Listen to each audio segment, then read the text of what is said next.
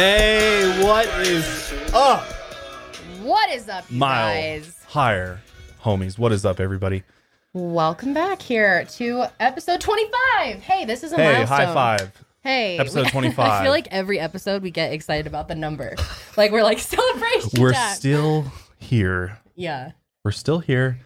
That's coming like from our fuck basement. ton of time. If anyone, uh, like, tell us, you guys, That is that's have, over has any of you listened to every single one? Because that's like all the way through. that's like like 30 hours No at skipping. least. no, it is. That's a lot. We've already put out a lot of uh, a lot of content already. Yeah, it's been Yeah, so much 25 fun. episodes, at least an hour, hour and a half. Shit. Hell yeah.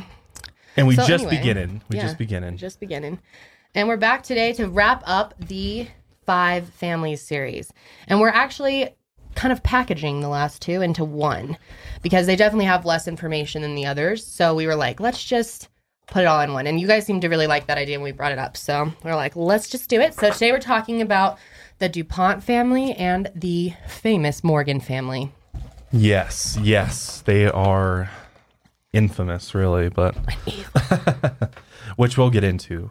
Yes. But before we do that, thank you guys for supporting us, and especially a big thank you to our patrons.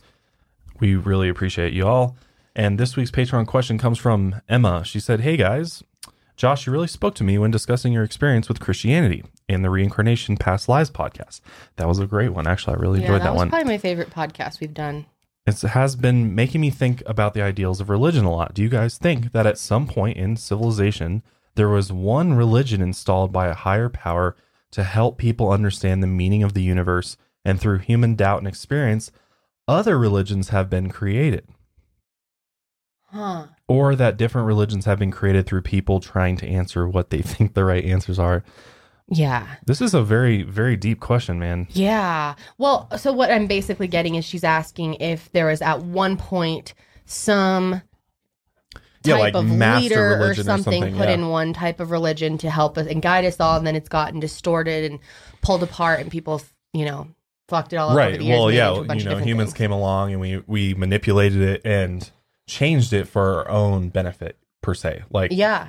to like fit a narrative a specific narrative of something Oh, absolutely.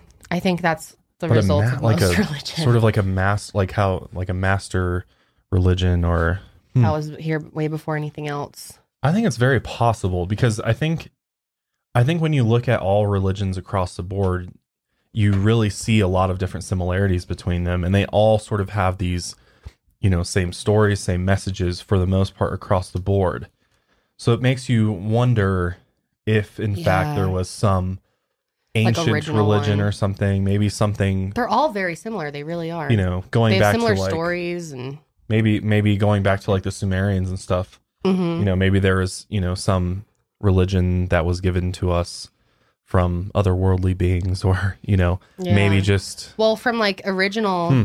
looking at Egypt, original Egypt had a completely different religion than like New Egypt, New Age Egypt at the end. you yeah know? religions evolved. They completely changed what they believed Mhm. from like multiple gods to one god, and so yeah, I, mean, think it's very so. possible absolutely and i think i think this might you know we might dive into this more when we get to an ancient civ uh podcast episode which we need to do one soon Yes, we do. I mean, we I want to talk about the Sumerians. Yeah, the Sumerians are, are obviously a very, very one. interesting one, being that they're the oldest fucking civilization. And we need to talk more about Egypt too. Yeah, no, there's so much more, so much more. I want to So, talk more about Nefertiti.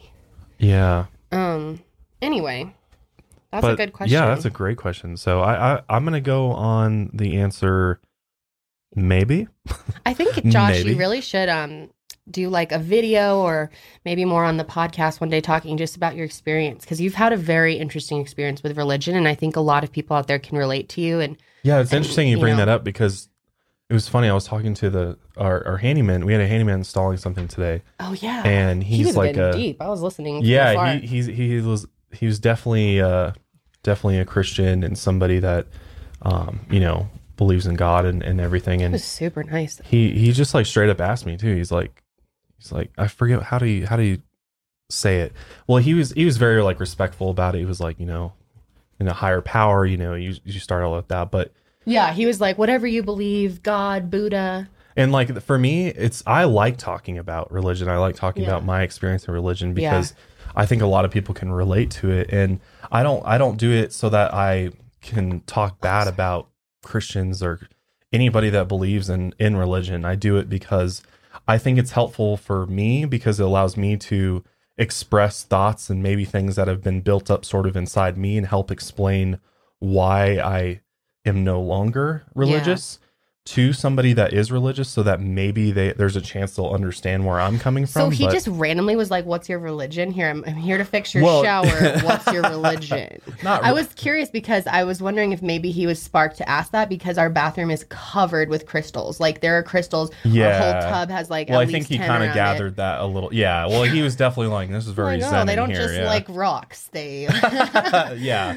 Yeah. Well, shit, we got like a bleach on our tub, like in our bathtub. So Yeah, I know. No, I, he he. It started out. He he just was like very interested in like, you know, like the fact that we have our own business and stuff. And he was. It was started out being like about Oh. motivational stuff, like just Oh. motivational and and so he was telling me his whole story and just like where he came from and then you know i was like all right this guy's cool he seems like he wants to you know actually cares about what i'm saying so i'll let him in on my life a little bit so yeah i told him a little bit about that but yeah.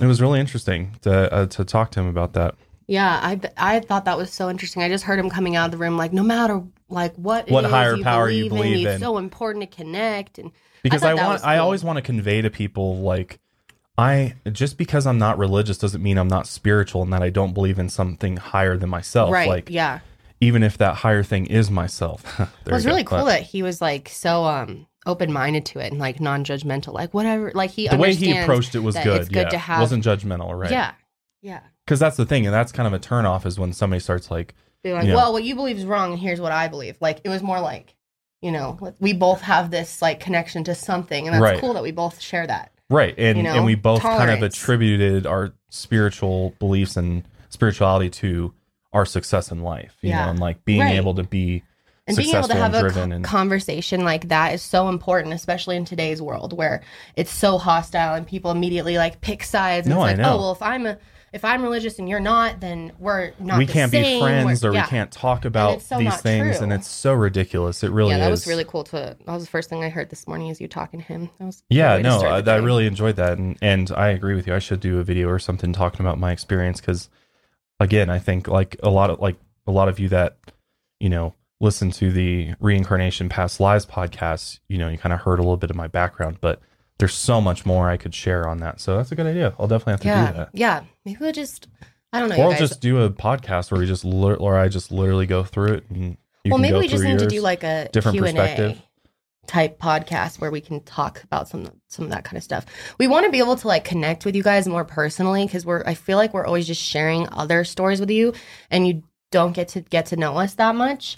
So we've been trying to like brainstorm. So if you guys have any ideas of podcasts you'd like to see that aren't like necessarily topics but are more just like personal and Yeah, that's a great. No, that's absolutely very helpful. I mean, I I don't know shit like we started this podcast. We didn't even know. I, we barely knew what a podcast was or what Yeah. are the different formats you can do. So always open for suggestions on that front for sure. Mhm. But um, definitely. We wanted to um actually it's kind of funny. We're we're recording this a week early because we're actually going to be out of town for when we normally record our podcast episodes. And what's funny is. Uh, last week's just went up, and And we recorded it literally yesterday. Yeah. So today's Monday the what? July 2nd. yes, We recorded the other one on July 1st. And so today we posted it.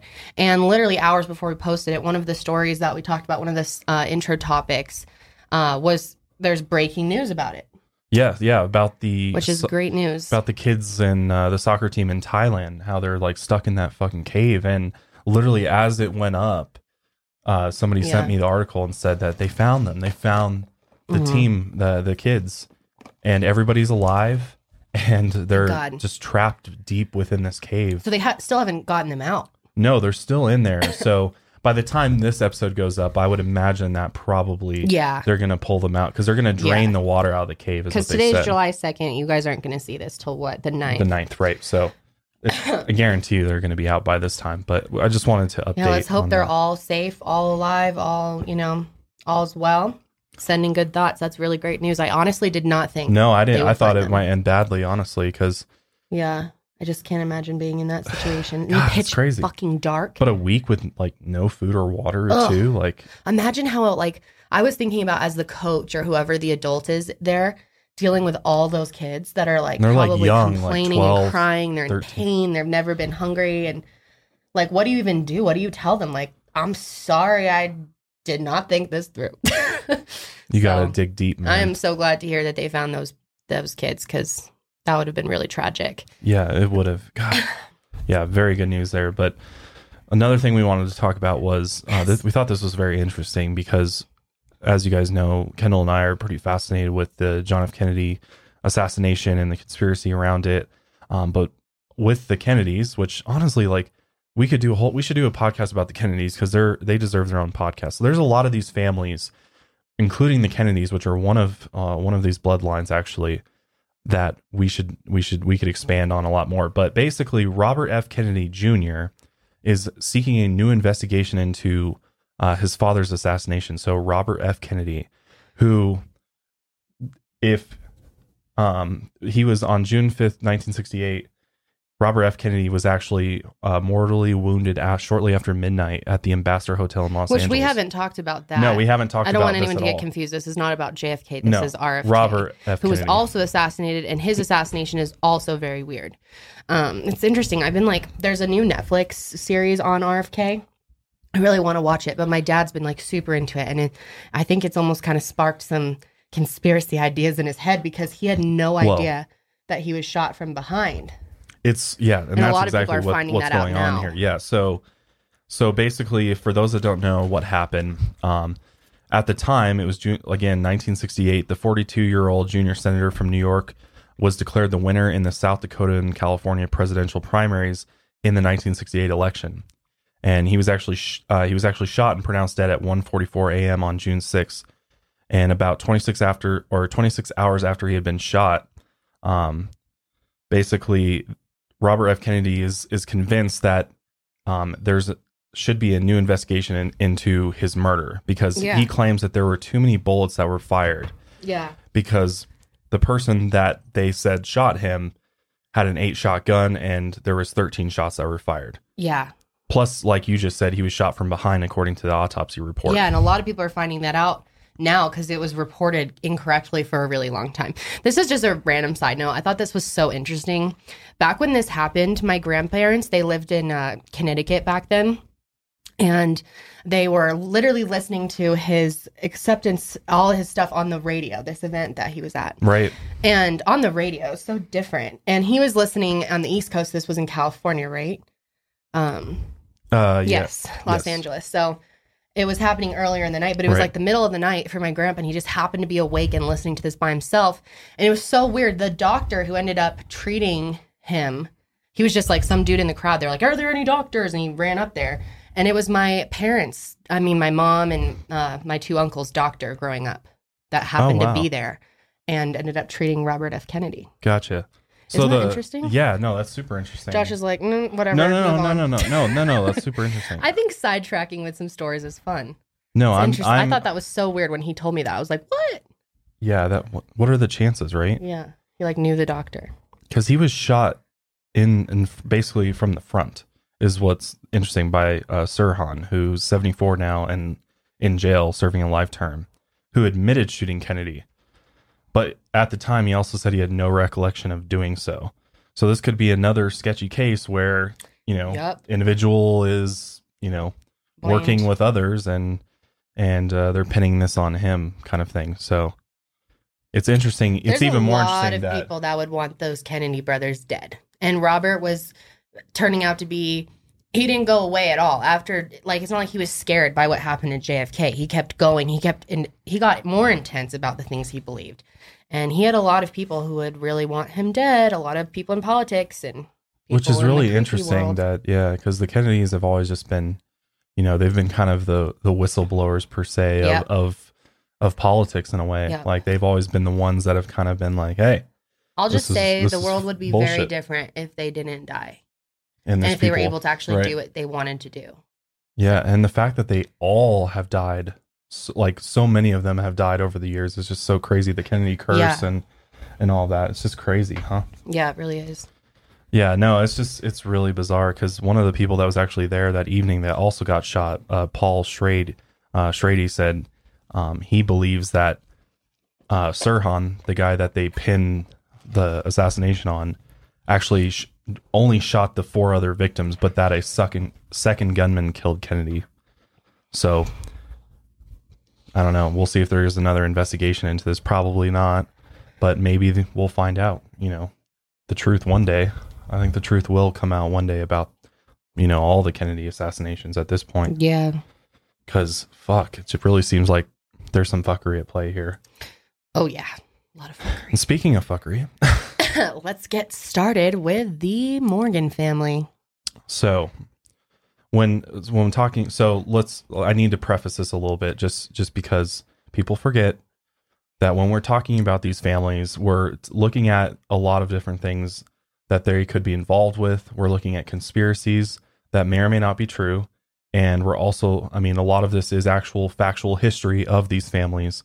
And, you know, obviously I do the best I can when researching for these podcasts to get the facts.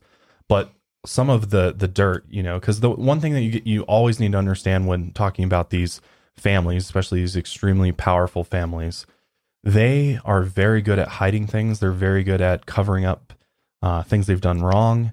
They're very good at keeping their wealth a secret, their power a secret.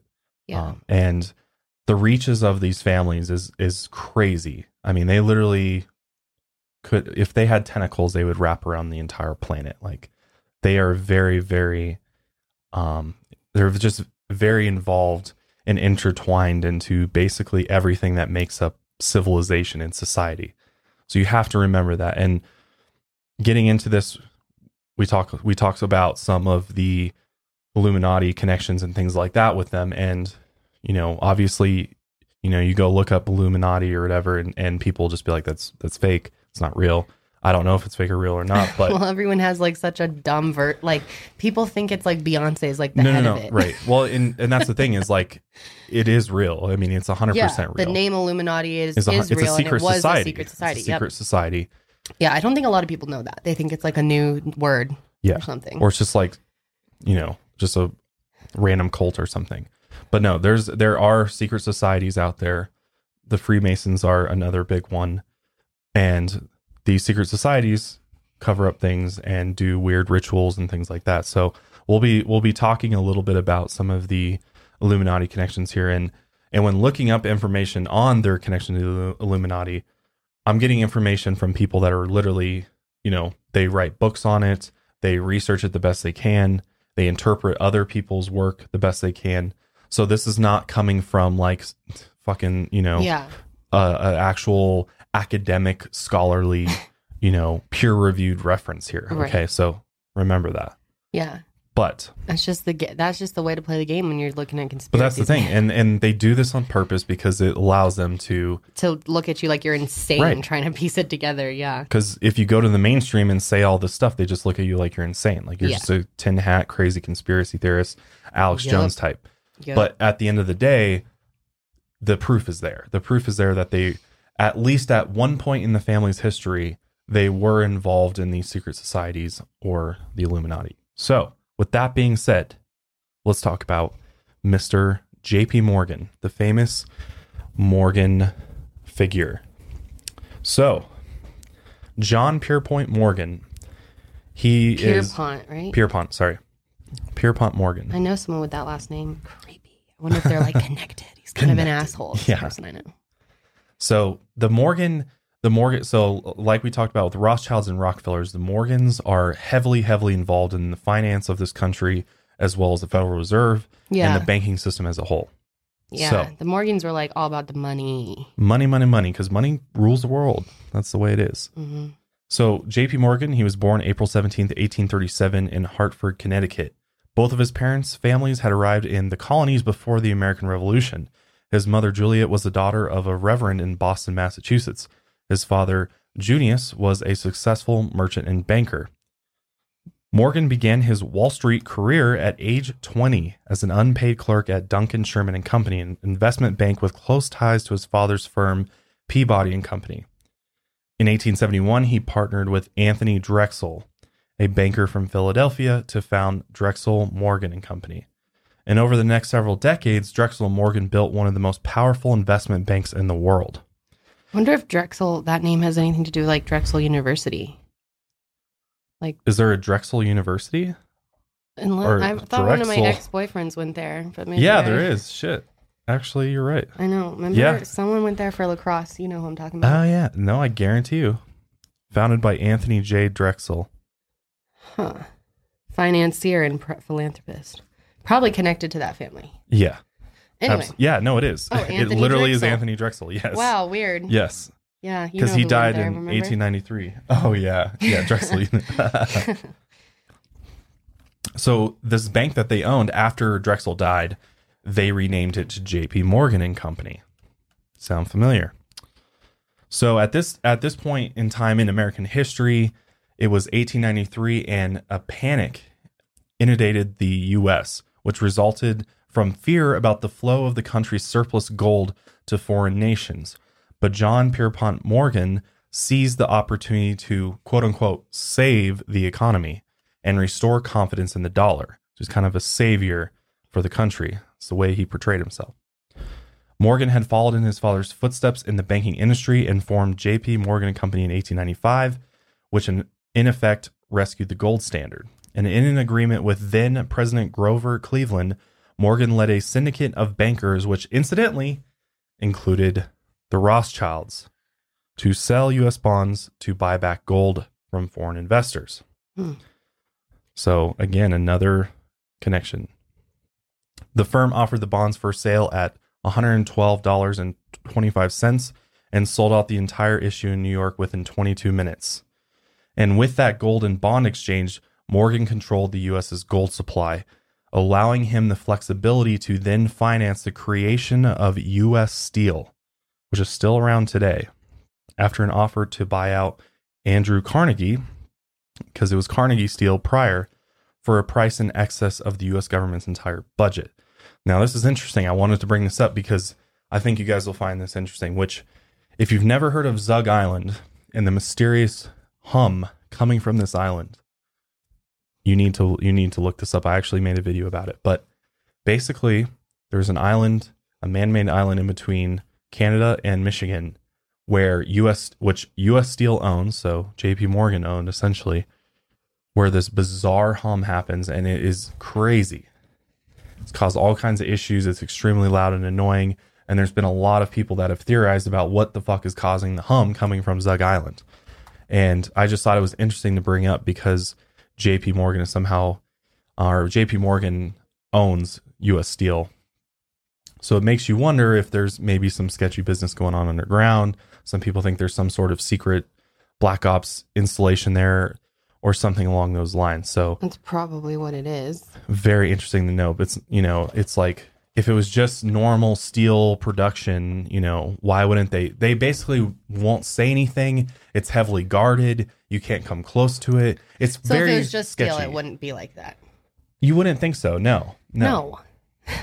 So it's very odd, and it's odd that there's a connection back to the Morgans. That This is is- interesting. Yeah, and it gets even int- more interesting here. All right. So, JP Morgan, also being the big financier and banker he is and having all this money, he actually uh, financed Thomas Edison and essentially took control of General Electric Company, which Thomas Edison was working on the light bulb.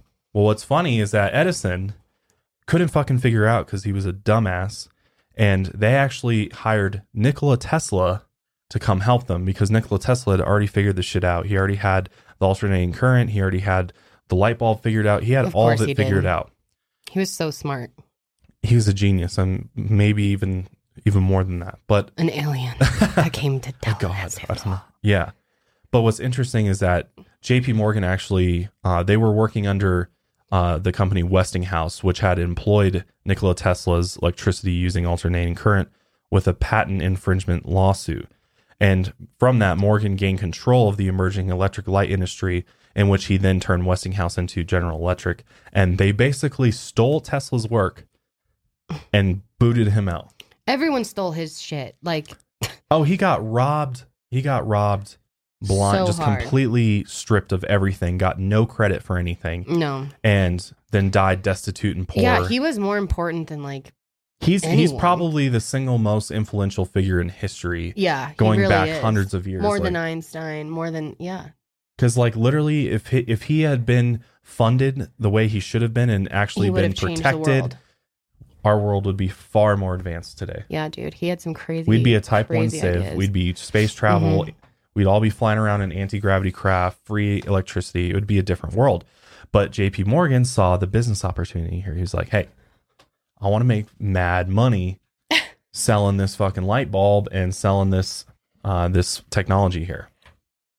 So they fucking stole Nikola Tesla's work, and this basically his business practice was extremely unethical. He was very cutthroat and he was all about creating monopolies and eliminating competition. That's the big thing with these Mm-hmm. uh, these families, especially Rothschilds, Rockefellers, and Morgans, is that they're all about monopolizing things, taking control of everything. which is supposed to be illegal. I think Mm-hmm. I I was telling um someone in my family about like just how how the Rockefellers still control like pretty much all oil even though they split it up they still own all the little splits that they made. And this family member I was telling was just like looking at me like what? Like yeah, that's the truth. Well, a lot of people's excuses like, well, if you go look at who's on their board of directors and who's the CEO, they're Whatever, not dude. they're not still they're Rockefellers, still related on, to dude. it's their fucking thing. dude. Come on, don't. God, people will come up with anything because this shit scares them. Yeah, it does. So they will literally like, whatever, man. Believe Yeah. what you want. Be a sheep. be a say. sheeple. It's a sheeple. A okay, sheeple. it's a sheeple. Yeah, I know. People always say like, dumb sheeples out there. Seriously though.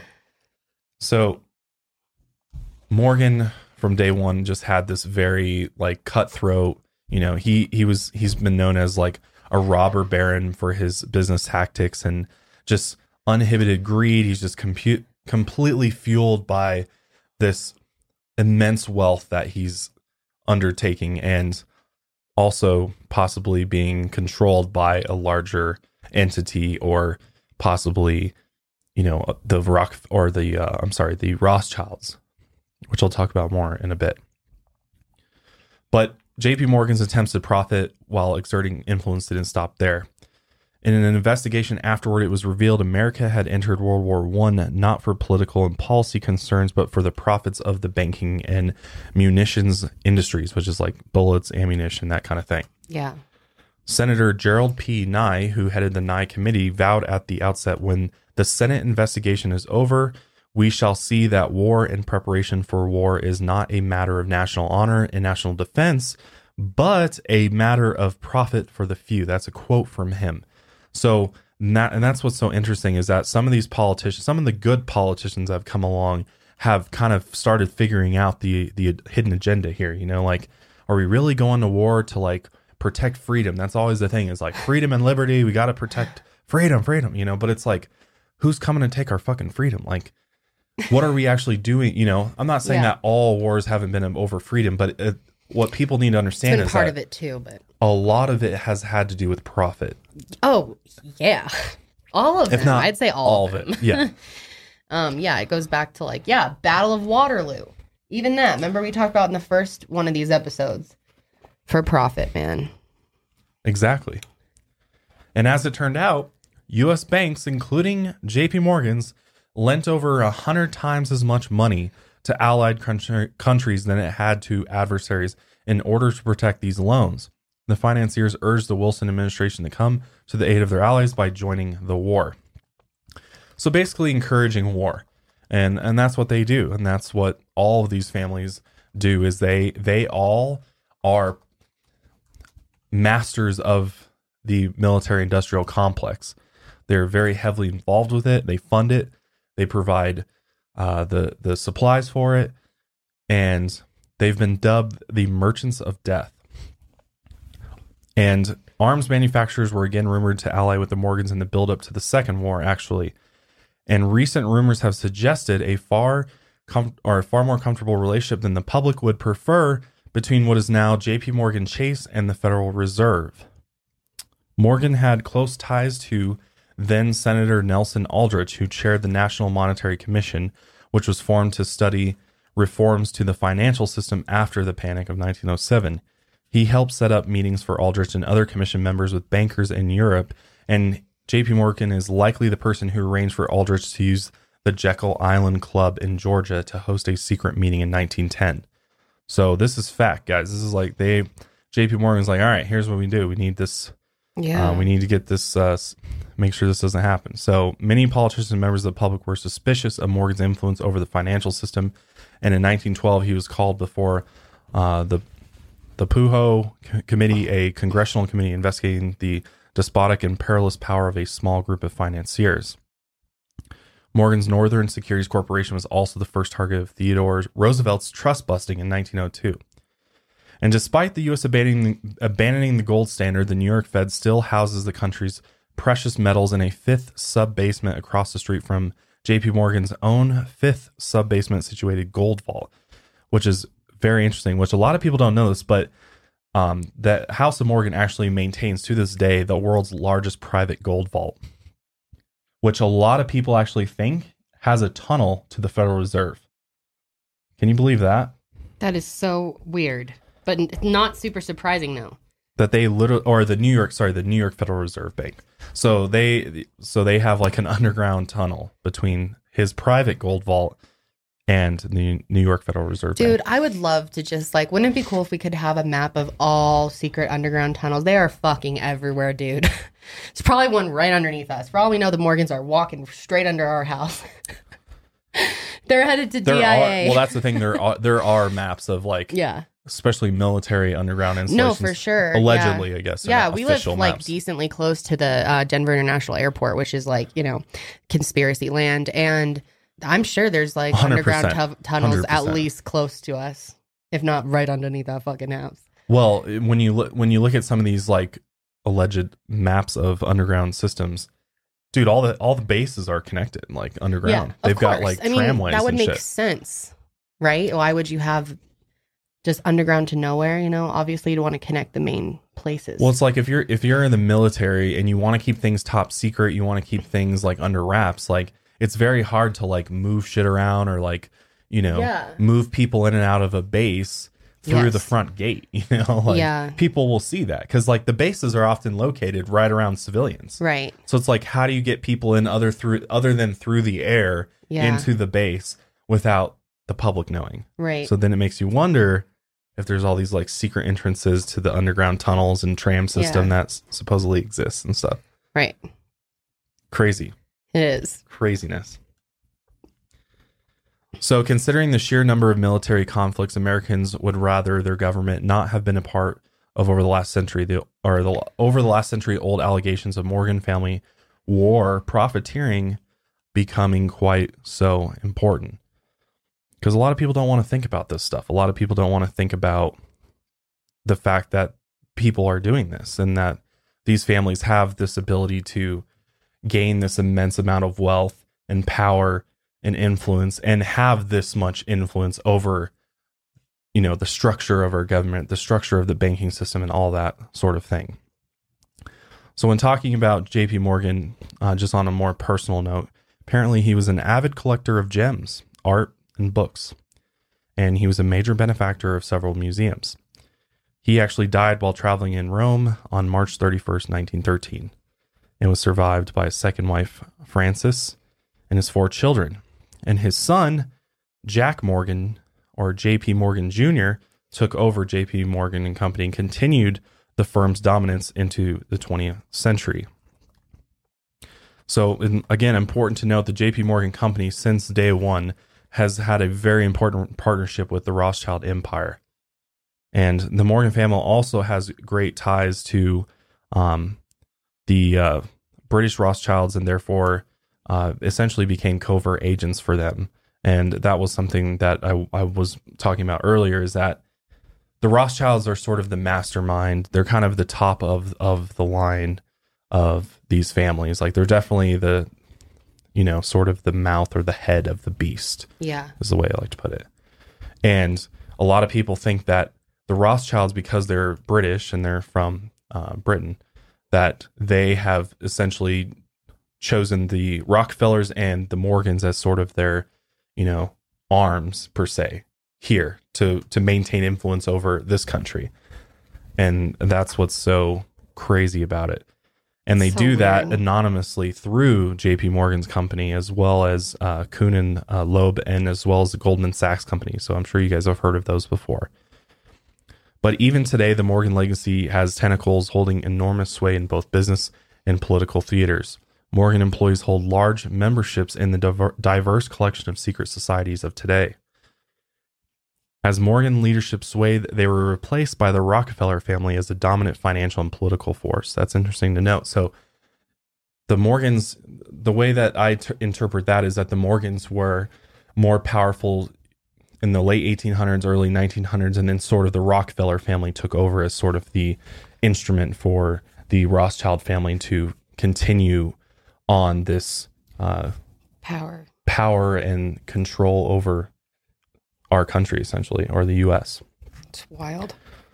So one of one of the big one of the big conspiracies that we talked about in our Titanic podcast actually is the the conspiracy where essentially J.P. Morgan, the company that he owned, essentially and owned the Titanic, s- sunk it on purpose to kill those that were opposed to the creation of the Federal Reserve. And that this is a this is a conspiracy, and some uh, believe that this is not true whatsoever. But it's very interesting to note because Morgan was very involved with the creation of the Federal Reserve, obviously, and he owned International Mercantile Marine, which also owned the White Star Line, which essentially owned the Titanic. So, like we talked about in the uh, Titanic podcast, essentially, some believe that he switched. You know, he Switch the boats. right, I mean, there's a lot of evidence for it.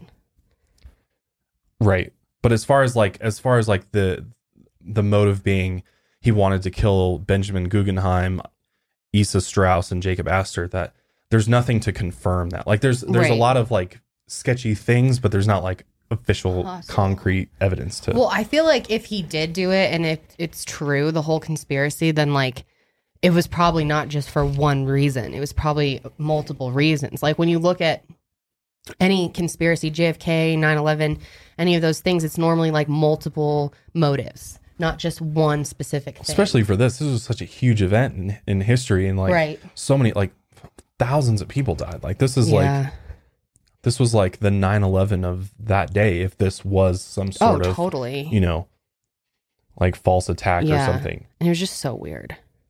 so a lot of people a lot of people think that he switched the ships he shipped or he switched the titanic with the olympic which had been previously damaged really bad and that was you know the ship that actually went down instead of the titanic and and did it for insurance uh, insurance scams and all that sort of thing so that's that's something that's kind of one of the biggest conspiracies the morgans are involved with is uh, the the nikola tesla uh, financing and then stealing his work essentially to then create General Electric, which became the largest electric company, and then the Titanic, the sinking of the Titanic. So those are the two big ones for the Morgans. So as you can see, extremely intertwined into the banking system and the early financial system. It just blows my mind how much these it all connects every single time. All these families are just so interwoven. Yeah. Yeah. It's so weird. It's like very even weird. more than I thought it was before we started this. And that's the thing about it. And that's the thing you can't deny. That's that's the thing that a lot of people don't even understand is that they all have this they relationship. all have they all know each other they've all been intertwined they all Most attend the same together, things yeah. they all own have owned been business partners have been they've all been you know associating with one another for hundreds of years potentially and are a part of these secret societies together so now let's get into the duponts all right and the dupont family was one i literally did not know much about whatsoever uh, before I researched it. And what's really what's gonna probably blow your blow your mind is that the Duponts are actually uh, very very uh, what's the word uh, evil. if Yeah. if if these claims and if all you know all of these different things that they've been involved with are true, which a lot of it is is hundred percent true. All right, so the Dupont family. A lot of uh, when you look up Dupont, there's a lot of different spellings for it. Um, there's people spell it all sorts of different ways, and maybe that's to throw people off and to sort of create confusion. Um, but it's spelled D U P O N T. And in English, the second syllable is accident because it's French. They're a French French fella, French family. French fella. that just came to my we mind. are the Millers. LeBron. LeBron, little French oh, fella. Oh, little French fella.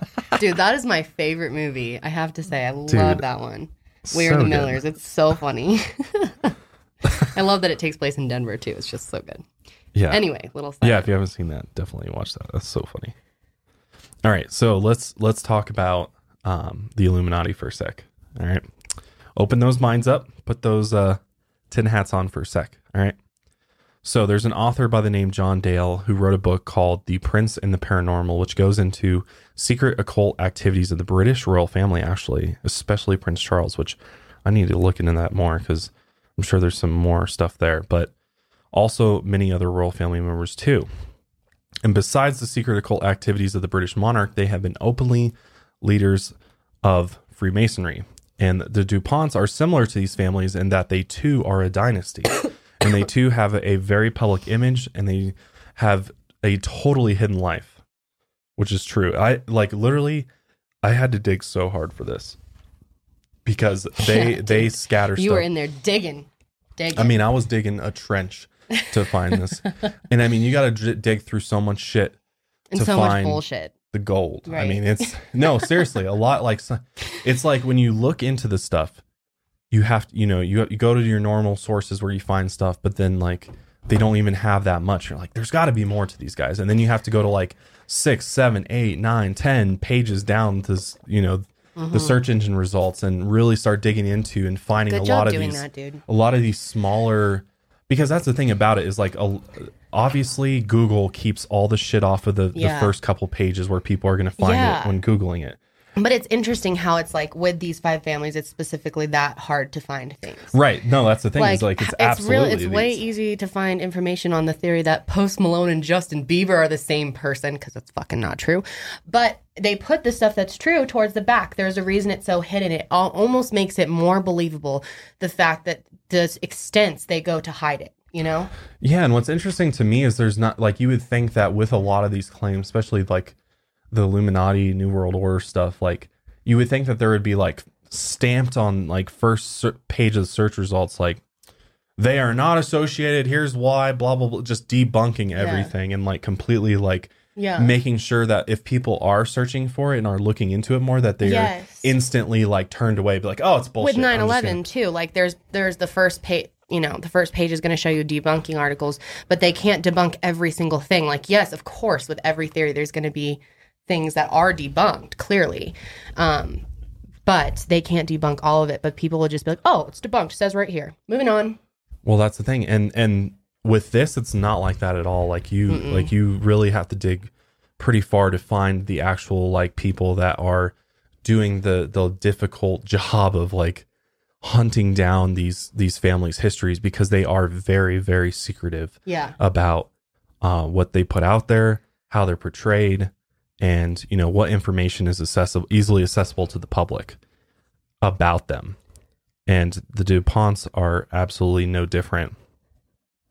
In fact, some people said the Duponts have better control over the press's coverage of them than the British royal family does, and I, I actually believe that because, I mean, how many people have ever even heard of Dupont? Like, or before this podcast, like, have you ever heard of Dupont or seen it anywhere? No. And once you find out what these guys do, you're gonna be like, holy shit, how have we never heard of these guys?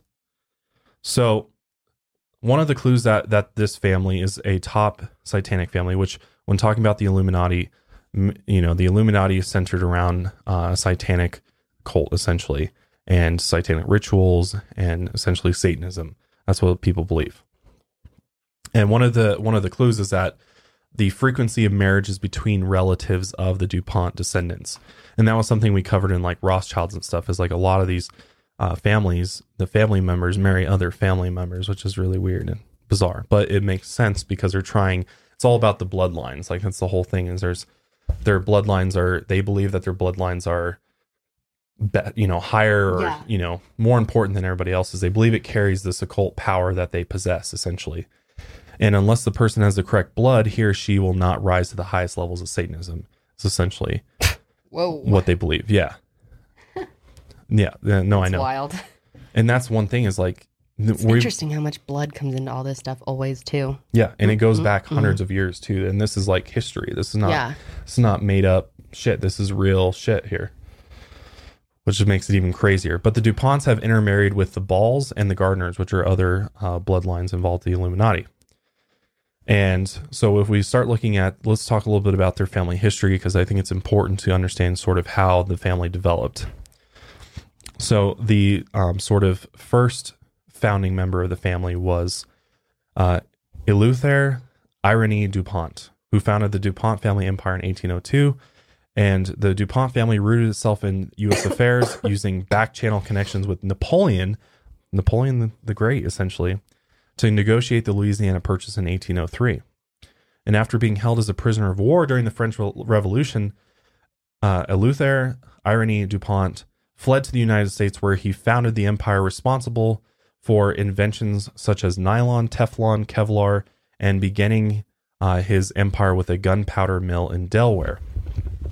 After becoming the, you all right over there? I'm just I'm coughing. I have like something in my throat and I don't know what to do on the podcast. Every time I have to cough and like because I don't want to do it into the mic. So I'm like, do I fucking leave for a second? Do I Just go go, stand over there in the corner and cough? Yes, go in the corner. I kind of need to. I have like a I have a cough in my chest. You have a cough in your chest? All right, Kendall's got a cough in her chest, everybody. So if you hear a cough, wow, that was so loud still. Jesus. You dying over there? Keep going. All right. All right. Sorry. So after the DuPonts became the largest supplier of gunpowder to the U.S. military in the early- early 1800s, they began manufacturing dynamite, growing to such incredible proportions through collusion with its competition in the powder trust to fix prices.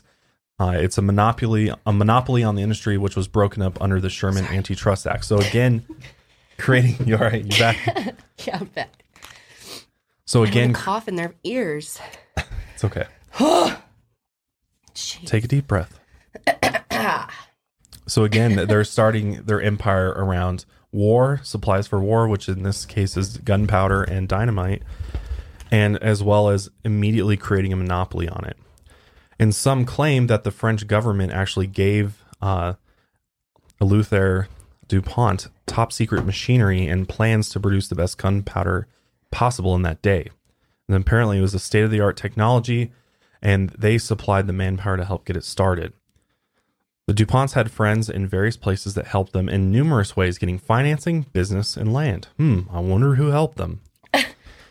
Eleuther, Irony DuPont was intelligent, worked very hard, and worked with patience. If he hadn't had so many commendable qualities, then the, then the DuPont family may have sunk back in history and another family taken their place.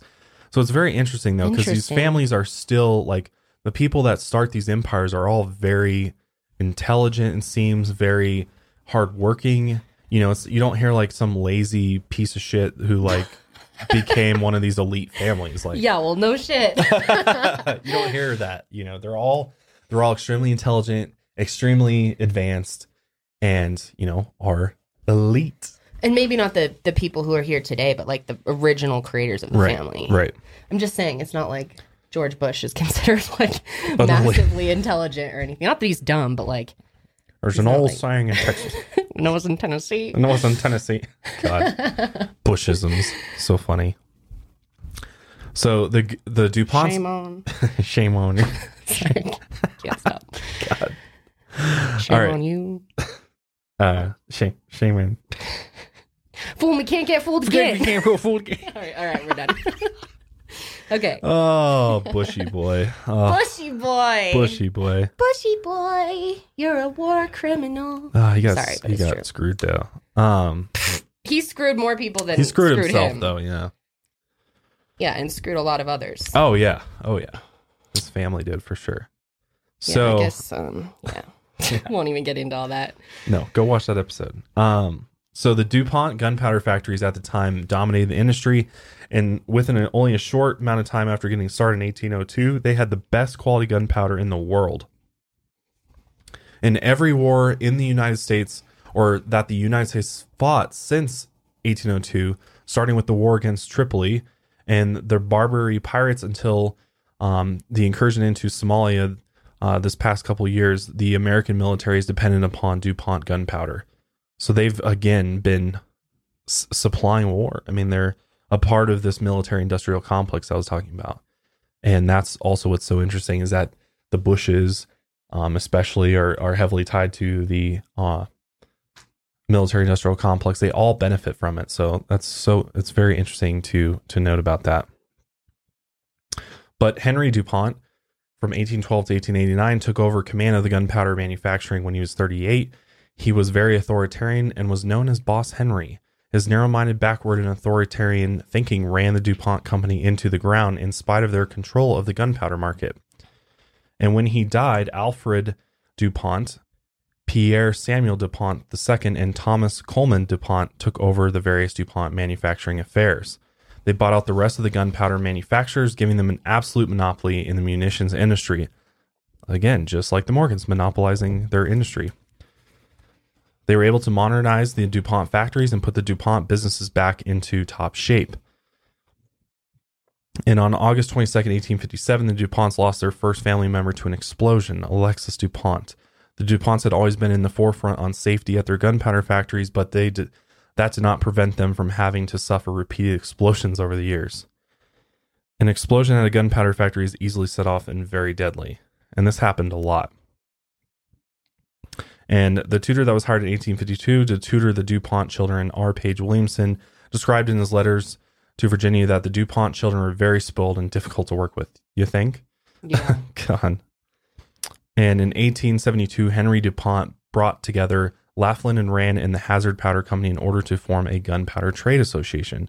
What the association did was to eliminate competition between the three largest manufacturers of gunpowder and create a monopoly for the DuPont cartel. Eventually, DuPont bought out the other two, plus numerous other small gunpowder companies. And this trend started way back and continues today with the DuPont businesses. So, anybody that believes that the DuPonts and the rest of these elite families are capitalists should definitely take a look at history a bit more. Uh, and that's the argument because clearly they do not believe in capitalism, they believe in monopolies. Come on. I you know what? I feel like there are so many people out there that literally just don't want to believe this stuff and it makes me frustrated because if anyone who has listened to all 5 of our podcasts or I guess 4 of our podcasts on these families and you walk away with fucking nothing, you're not paying attention. Like clearly something is going on. Maybe it's not exactly what everyone thinks. Because it's an illusion. It's literally a fucking Yes. illusion they've created. And we've been programmed to believe the illusion. And Right. Uh-huh. the illusion that this is a capitalist society, everybody can free, you can do your own thing and start your own thing, which is true to some extent. It's true to some extent. Yes. But if you're talking about the main industries that run the world, energy, food, uh, you Yeah. know, all those different things, you look at who runs those industries, and it's the same fucking people Mm-hmm. And across in the school, board, like in basic names. history class in high school, you learn that the monopolies were shut down. Right. That's well, that's the thing is like It's that's not, what the government wants over. to portray is they passed all these acts, these legislature, all this blah blah blah blah blah, Yeah. to prevent this shit from happening. But these elites are smart and they fucking create. They run these politicians. They, probably created the rules. they did. They're probably like, oh, here's what we'll do. We'll fucking make this law to make everybody feel better that we're not fucking monopolizing. But then what we'll do is we'll just we'll just split it up, call it different names. But at the end of the day, when it comes back to the fucking you know who's sitting at the table, it's still gonna be us. Yeah. So, like, to anyone out there who still doubts this shit after listening to all of these families, like, come at us. I want to hear your comment for why you think these people are just completely normal, rich families. like, come on, this is dumb at this point. If you can, if you can't see this stuff, you're just closing your ears and saying la la la la la because clearly, I mean, this is so obvious, so obvious, and it's almost like a slap in the face to us as humans that we're being fed such bullshit and that the majority of us fucking fall for it. Yes. Sorry, just a little moment No, of anger because it's no. frustrating, and I, I hate when people come to me and like, "Oh, you're just crazy." Yeah, I'm just fucking crazy. Even though this is all like facts, dude. Fact check me if you don't believe it. Yeah. Well, I mean, it's it's kind of like crime. It's like you know, innocent until proven guilty. But in this Right. in this case, it's like this is the best the best we know, and prove me otherwise if it's not true. Like, Right. show me where how it's not true. And all five of them, it just happens to be. A, a- Well, that's the Uh, thing, and the fact is, is you on. can't like un you can't like completely undebunk it because the secrecy, the amount of secrecy, and like some I I can't stand people that are like. You can't keep things secret in this day and age. Like people know, that say, like, dumb. there's no secrecy. You, oh nobody my can god, keep secrets. dude! You are literally living in a baby world if you think there are no fucking secrets. Open your eyes, dude. Yes, there are. Clearly, there are. I know there. I get comments like that all the time. Like they would never be able to pull this off because it would be the biggest secret ever. Yeah, yeah, yeah. Yeah, dude. But yet they've been able to do it, and we have Because literally they found media. out they about own our communication. There's literally proof that the government can hide things, cover it up, and we find out about it when they want us to find out about it. This Right. has been proven. In if you are a person that seriously wants to believe that the government has never lied, never covered anything up, and never faked anything, dude, then I'm sorry. looking. you are really, really, enough. really like living in a I don't even know a cupcake world because that's just not true. You're living in Candyland, motherfucker. yeah, for real. like, come on, dude. It's well, just that's so that. That's annoying. why. That's when we say stay woke. We're talking about staying woke to just waking re- up. what's yeah, really when we going say on. stay woke, I mean, some people are like, "That's so lame." What else are you supposed to say? Stay Stay woke. I love that. That should be our song. yeah, that should be. Seriously, why isn't isn't that that our our intro? intro song? That, Well, uh, the reason we have Gambino. silence is because we we've been silent for too long. If you didn't catch on, but Yeah, exactly. maybe that should be our new outro song. It's like "Stay woke." Dun, dun, dun. Yeah, that'd be good. That's actually a good idea. I think. I like okay. that. Well, we'll All right, we'll we'll we'll that cue that up today. All right. So, and that, that's the, exactly the point that we're trying to make, though, is that the DuPonts are, are shrouded in so much secrecy that literally their secrecy is not even known. Like, this is only what, like, people that have, like, devoted a large amount of times have been able to drum up about these people and by digging through all sorts of different things because they, they, they keep, they hide their trails so well. Yeah, well, they have so much control. It's not hard for them to do that. No, no, that's the thing. So, Especially when you're working with like these other families that have control in different areas. Like they can all work for each other, cover each other up, mhm. and hide shit together. Makes it a lot easier. Right. Exactly. And that's the thing about the DuPonts is like they they have over time and they have kept the industry and the business in the family and continue to pass it along and and during this time uh, in the 1900s they had they had gunpowder plants in Pennsylvania, Delaware, Iowa and Tennessee. And the DuPonts are very much the same today except that their assets are 10 times better hidden than they were before. And not only from outsiders but from themselves. So they they keep they are very and that's the thing that's the thing the way that i've been explained secrecy works is you compartmentalize everything. You compartmentalize you it- it's on a need to know basis. You only Yeah. tell people as much as they need to know and mm-hmm. nothing more and and they can't ask questions. They that's all they know. And that's how these elite families do it too. They only tell the family members as much as they need to know but at the end of the day they're all they're all working for the same the same thing you know? Yeah. they're all part of the bigger dynasty here. And that's exactly how the duponts have operated for this long and maintain this amazing ability to basically make themselves invisible i mean to Yeah. their own family and to the world and however similar to jp morgan the duponts supposed breakup allowed the family to maintain dominance over the munitions industry and during the first world war it supplied nearly 40% of all munitions to allied forces so they worked with JP Morgan, just like we just talked about with the Morgan family. And during World War One, the DuPonts made a mint. The company had nine million surplus in its treasury, and the result was that the DuPont absorbed General Motors. That's another thing. The DuPonts literally own General Motors, which is basically fucking uh, Chevy. Uh, uh, is it Ford? No, Ford's not General Motors. Um, but yeah, like Chevy. Like, fuck, I gotta look it up. I'm sorry, I can't General Motors. I know it's Chevy, I don't know anything about cars, so I can't help you there. Buick, Cadillac, GMC, Chevrolet. Mm, So the DuPonts owned uh, the All General. Motors company at one point. damn. And at this point in time, this is when the DuPonts also went into the chemical business, which is the biggest thing that they're known for. And at the time, the American government had seized the German dye trust, and the DuPonts were actually given their patents. And and this is after World War II. The DuPonts began to build a great chemical empire on the synthetic, such as shatterproof glass, paints, rayon, nylon, dyes, photographic film, rubber, chemicals, drugs, etc. Basically, fucking everything that is useful they created. And only the Dow Chemical Company is any competition with the DuPont chemical operation at this point in time. And what you all need to know is that literally every single American, eh, pretty much every person probably, Sorry. uses a DuPont product. And when I was researching this, this is this is where learning about the DuPont industries and what they produce is just completely astonishing because literally what because they have this they create these chemicals, they literally like their chemicals are in products of essentially almost everything that we use. They uh, they create herbivores and fertilizers for farming, cosmetics and nylons for women, chemicals for all types of industrial production, textiles of all kinds, cleaning fluids such as when your clothes are dry cleaned. And in the 20th century, the DuPonts developed many polymers such as Vespel, uh, neoprene, nylon, cori- corian, Teflon, Mylar, Kapton, Kevlar, Zemdrain, M5 flat Damn. fiber So pretty much fucking everything. pretty much fucking everything has one of their fucking polymers in it, especially.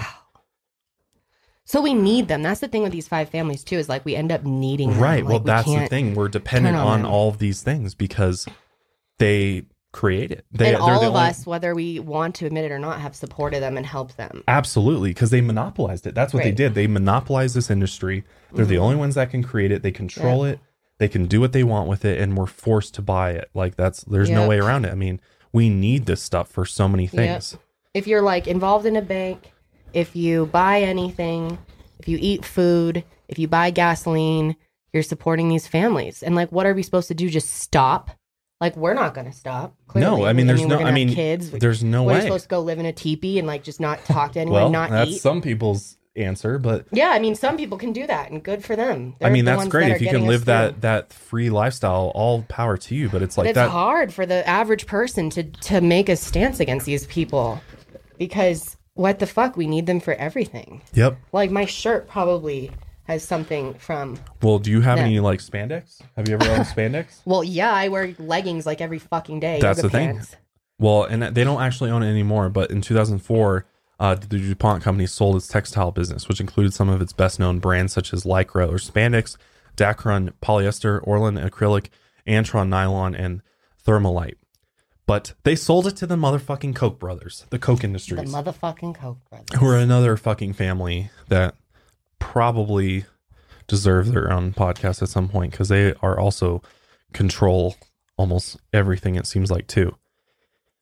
But at, at the end of the day most of us are using dupont products almost continuously throughout the day. It's just a fact. Yeah. Yep. whether it's general motors um and uh or when we're talking about general motors the explosives the gunpowder monopoly the chemical monopoly which Mm-hmm. which they literally have tens of thousands of products you can actually go to their website the dupont website It's so funny that like we literally learned that monopolies are done. Like it was shut down. oh i know that's what they want you to do. Pretty believe much everything is a monopoly. And most of it traces back to one of these five fucking families. Yeah, ex- and they're so all ridiculous. they're all benefiting off of each other because what do you know? The fucking DuPonts are in close cooperation with other elite families involved with oil. So what do you know? Bushy boy, Rockefellers, Bushy boy. because so many of the DuPont's products are derivatives of petroleum products. So they all they all finance each other, they all benefit off of it. And because of this, their their total worth is literally in the billions of dollars. Not to mention their enormous power they wield because of this. In fact, the very survival of the United States military is dependent upon military products of the DuPonts. When you're talking about Kevlar, Teflon, these are these are heavy duty materials that are used to make bulletproof vests, things like that. So they're like things that we need, but they maintain the control over it.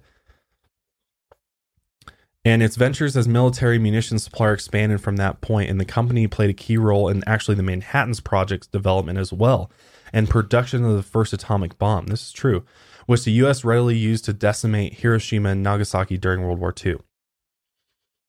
Uh, I believe they supplied the plutonium for that, if I'm not mistaken. They they they supplied some of the uh, raw materials they needed in order to make the atomic bomb. Wow.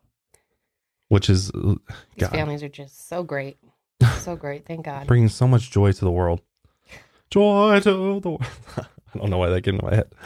Um, DuPont. So the DuPont reportedly produced 4.5 billion pounds of military explosives used over the course of World War II. That's fucking crazy. Now this is interesting. So the one in particular um, author that I got a lot of the research from actually found an article from the Aviation Week in Space Technology. Uh, it's a magazine where it talks about sophisticated sophisticated composite materials that DuPont is producing for state of the art space and aviation vehicles. And this particular author believes that some of these composite materials are finding their way to secret UFO bases, and DuPont may well be producing some of the parts for these secret anti gravity machines that we believe the military has, which is very interesting. So, whoa. I mean, it does, it makes so sense. I mean, it makes sense because like we've talked about like we've talked about in the past like it's it's seems very likely that the government the military and these black ops programs have you know these UFO vehicles these flying saucer types anti-gravity craft that they've already created because they've you know reverse engineered alien technology whatever you want to whatever however you want to uh, put it. But the DuPonts could very well be involved with that as well which is interesting because uh, the article that he mentions states that the Boeing Defense and Space Group, Lockheed Aeronautical Systems, General Dynamics, and, and DuPont and Hercules Incorporated are working together on aeronautics projects.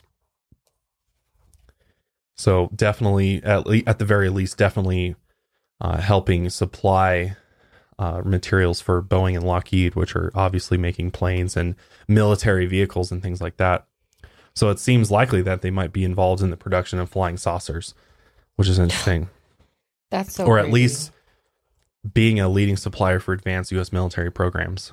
So that's the thing, and the and that's what's so crazy about the Duponts and what makes them sort of one of the top uh, bloodlines is because they are they are they are huge fucking family, and they have so many different companies and so so much reach into all these different industries. So the main the main one of the main things I wanted to talk about and one of the main things that DuPonts are known for because their industry is primarily around textiles and all these different polymers and nylon spandex all these different things is has to do with their their direct support for the 1937 marijuana tax act and the prohibit uh, prohibition of hemp aka the biggest bullshit. the biggest ever. bullshit that ever happened that should have never happened I know it's really sad.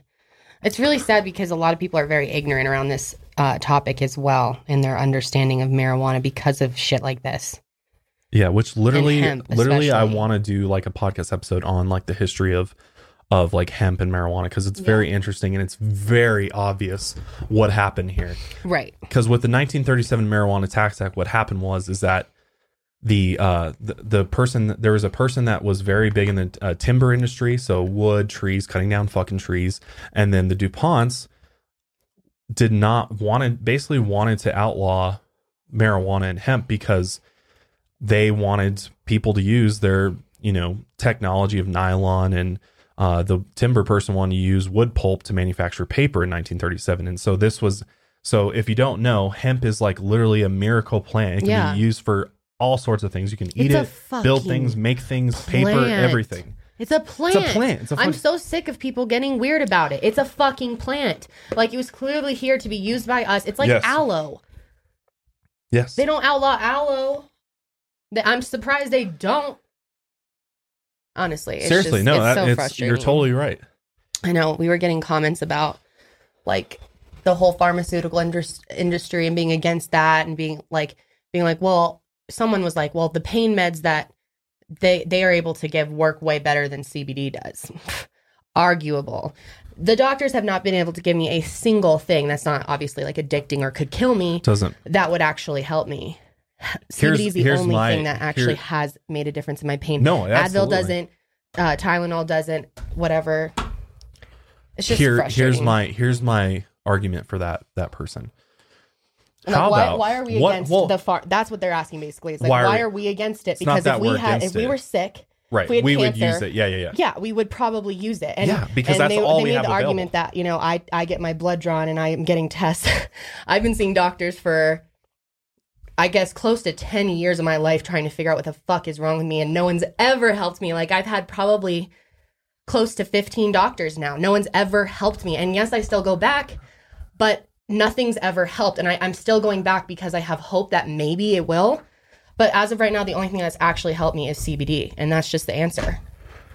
Well, that's the thing, and and like my argument for that person is is if we look at the amount of money, time, research, minds that are put into these prescription drugs and all these, you know, all of these big pharma drugs that come out, Yeah. imagine what we could come up with if even a Yes. fraction of that time, money, and scientific minds and research was put into marijuana and the hemp plant and CBD and all of these different Yes. natural natural Or if the- kratom, all these different Yes. plants that literally have these naturally occurring Yeah. Chemicals in them that literally heal us. Because we could still like mass produ- produce drugs and it could still be part of big pharma, but they don't use They don't them want- as an right. ingredient. And it's not addicting. CBD is not going to get you addicted. Marijuana is not going to get you addicted. I mean, to the point where you're having withdrawals, maybe you can be dependent on it, of course.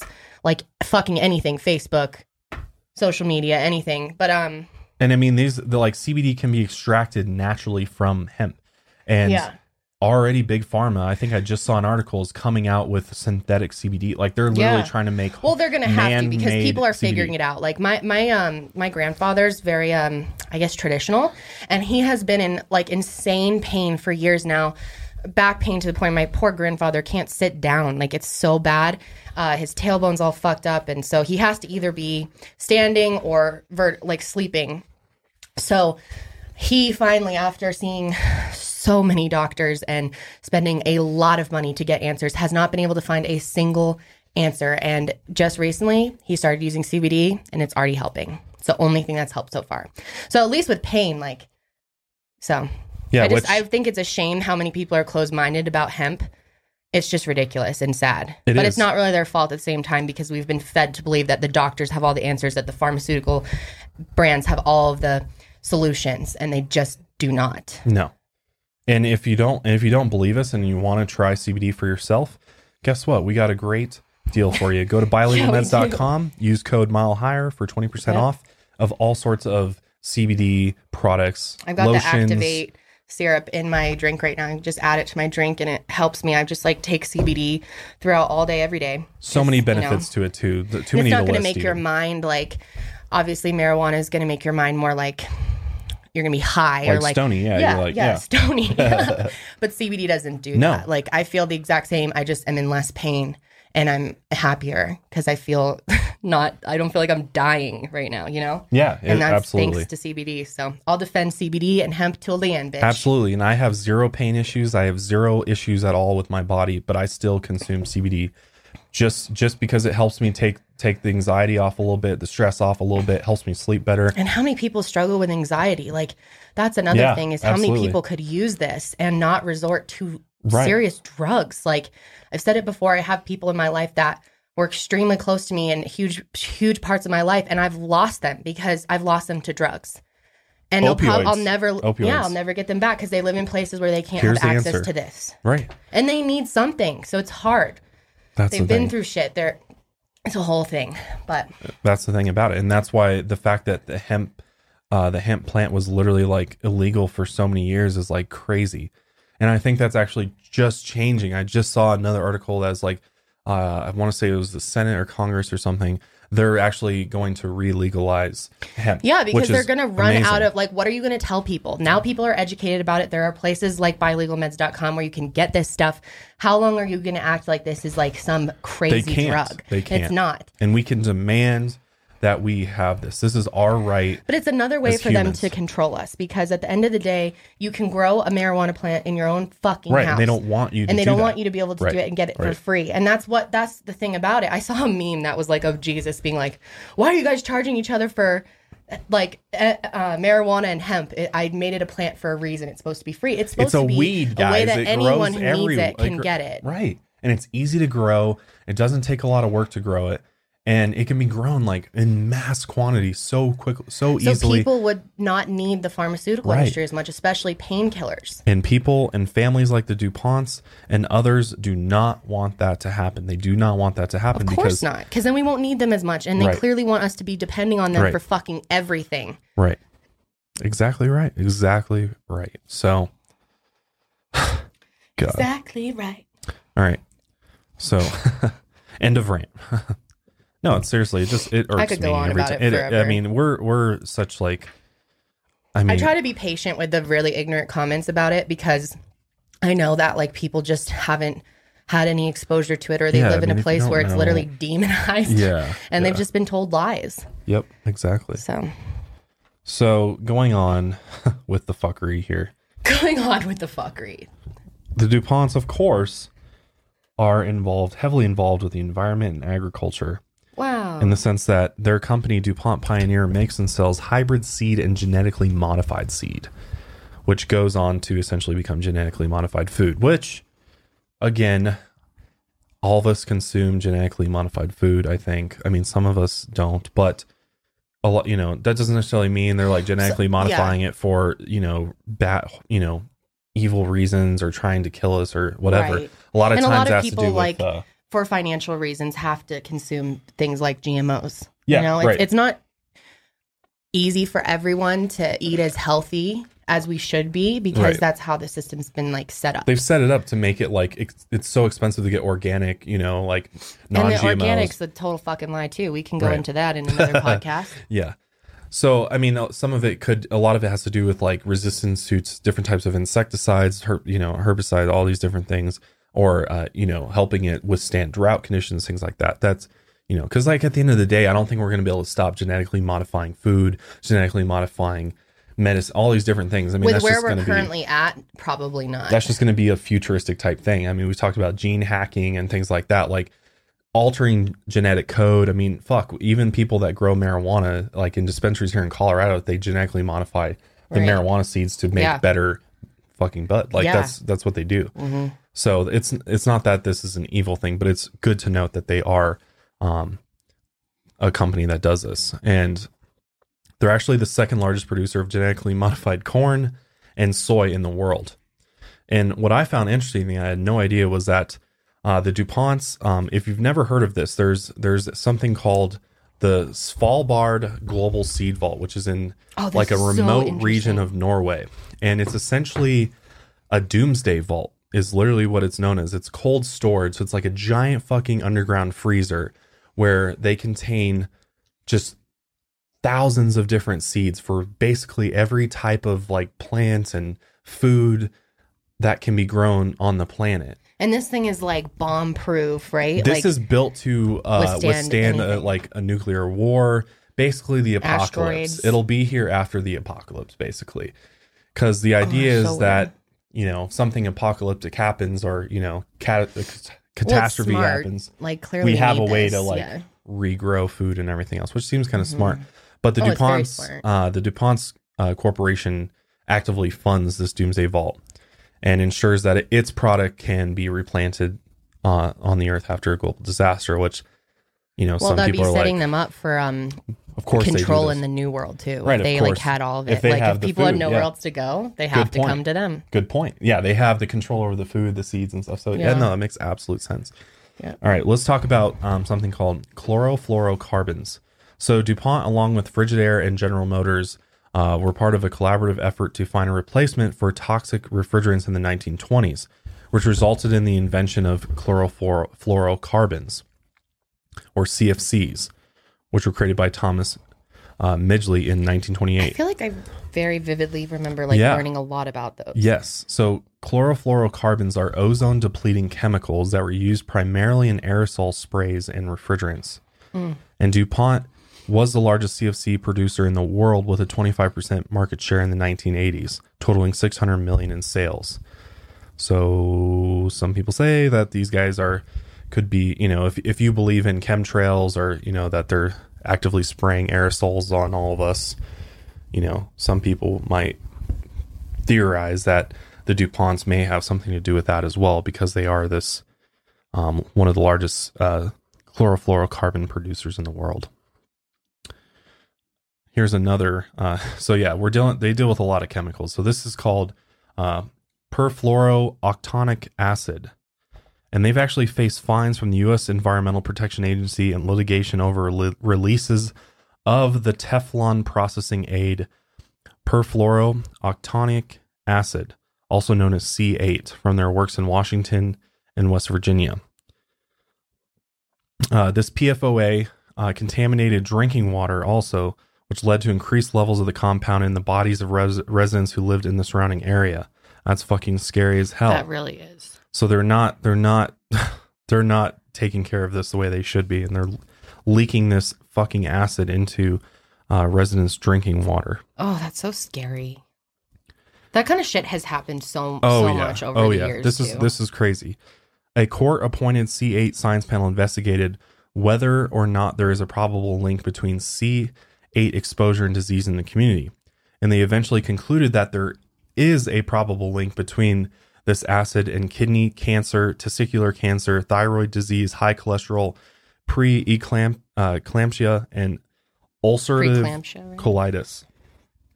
Jeez. Water contamination in the Netherlands and links to cancer are also being investigated. In 2014, the International Agency for Research on Cancer designated uh, this acid as a possibly carcinogenic in humans. Really, you think? And actually, one Ohio resident was awarded 1.6 million when a jury in 2015 found that her kidney cancer was caused by this nasty acid in drinking water. I'm sure a lot of cancer is caused by corruption. A lot of disease in general. Not all of it, clearly, but like a lot of people who have died have died because of actions other larger Yeah. names have done, you know? Yeah, especially yeah, you know, you're absolutely right. So this C8 chemical, this fucking acid that the DuPonts uh, use, um, there's been other cases. In fact, in two, in December 2016, two million dollars was awarded when a jury found it caused uh, the plaintiff's testicular cancer and awarded punitive damages in the amount of 10.5 million. And this was the third case where a jury found DuPont company liable for injuries resulting from exposure to this chemical in drinking water sources. So they're literally leaking this chemical. They're not disposing of it safely and they're leaking it into fucking drinking water that potentially anybody that lives near a DuPont fucking plant, watch out cuz there's over thr uh, 3,500 similar cases awaiting trial uh, as of 2015. And DuPont has has known about this link between this acid, uh, this chemical, and cancer since 1997, and still a problem. And of course, when asked about it, DuPont maintains it has always handled C8 reasonably and responsibly based on the information they and industry regular, regulators had available during its use. However, the jury concluded that DuPont did not act to prevent harm or inform the public despite the information available. Yeah, they definitely didn't do that. So here's some other things that they've done. Uh, in 2005, the company pleaded guilty to fixing prices of chemicals and products that used neoprene, a synthetic rubber, resulting in an $84 million fine. So, again, sketchy business practices, not following rules and regulations that they should be. Um, their environmental records even worse. In 2010, researchers at the Political Economy Research Institute of the University of Massachusetts Amherst rated or ranked DuPont as the fourth largest corporate source of air pollution in the United States. Why does that not surprise me? One of DuPont's facilities was listed number four on the Mother Jones top 20 polluters of 2010, legally discharging over 5 million pounds of toxic chemicals into New Jersey and Delaware waterways. Dude, this is, I can't believe this is even real that they just do it's this. really it's really scary because it's like why why are we letting this happen to us? Like so many people will never look into this, will never know about this, and it's like our world is changing so much because of families like this. It's just insane. So, any of you guys out there that live near or in Delaware or New Jersey, definitely uh, make sure you're checking where your water's coming from. Start distilling it. That's what we we distill our water. Yeah. It's worth the investment. Or like you can get the like jugs for Yeah. like 99 cents. But between 2007 and 2014, there were 34 accidents resulting in toxic releases at DuPont plants across the U.S., with no fewer than eight fatalities. Four employees died of suffocation in, in a Houston, Texas accident involving leakage of nearly 24,000 pounds of methyl mercaptan.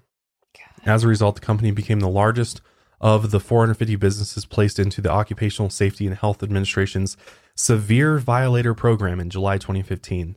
The program was established for companies uh, who have repeatedly failed to address safety infractions. So the, basically, the DuPont were like, we don't give a fuck. We're going to continue making these profits at the expense of people's lives and health.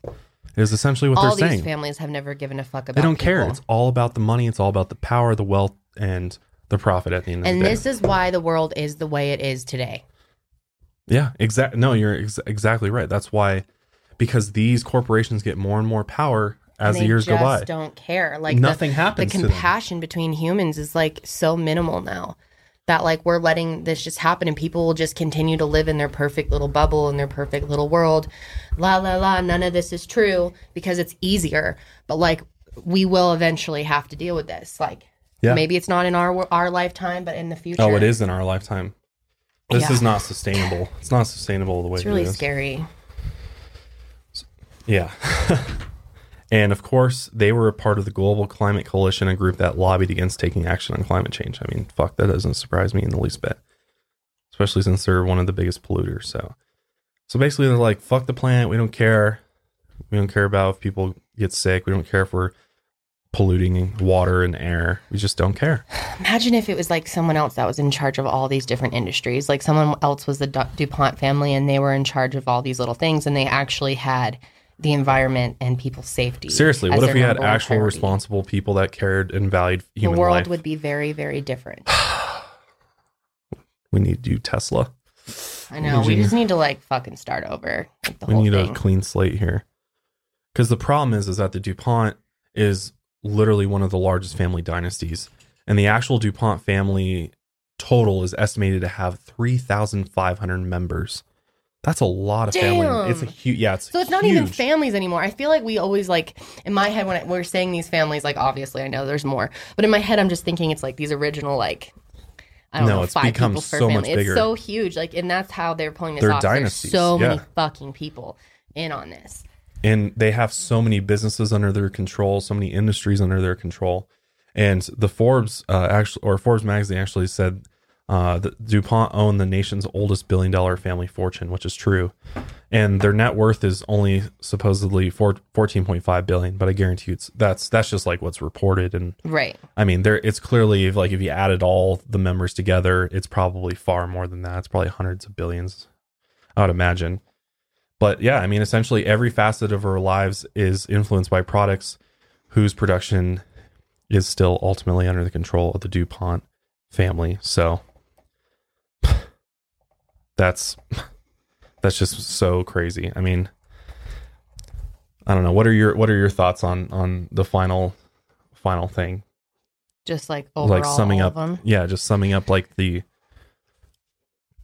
the five families like what are your final thoughts My final thoughts are that if we don't fucking wake up and realize what's happening to us and stop just sitting back and letting this shit happen to us, that's the end of that's the end of us. That's my yeah and i mean that's why you know like i don't know if you guys like i follow um an organization called we are change. Yeah. and they actually like report on this and like try to report on and that's the thing is like the mainstream doesn't report on this kind of stuff. They don't they don't they literally ignore because all they're of this. owned right because they're owned them. by the right exactly.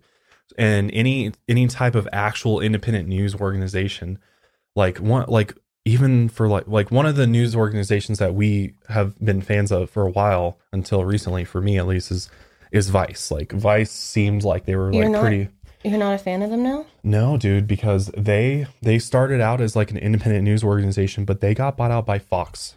Oh yeah. 21st century fox disney owns part of them. Like they like that's the thing is they got they got swayed by the money and they got bought out And now well, it's like the only way you can like- grow is to Right. do that. that's the thing. Yeah. But like how like where are their intentions at the owners at the top, you know? Cuz they still like Vice just put out something about the Illuminati and like like rituals and stuff and they gave David Icke a I know, whole but special. they the way if you watch it a lot of times the way they make it I so I read I read a very biased article from Vice about Damn. um about aliens. It was very biased and very like basically like anybody that believes in aliens or anybody that like you know even Enter- remotely entertains entertains, the the thought, yeah. idea or goes to like alien conferences or thinks they've The had an experience. Did I say idea? I think so.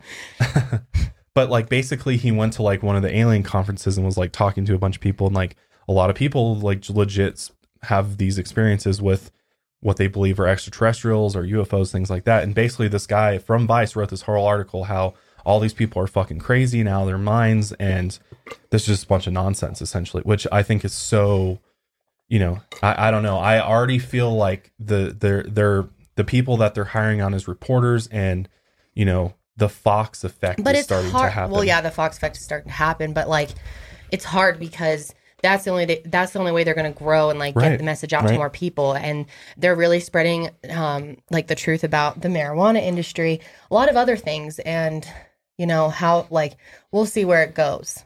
We'll Right. just say that. Because like we don't know what the you know main people at vice actually think.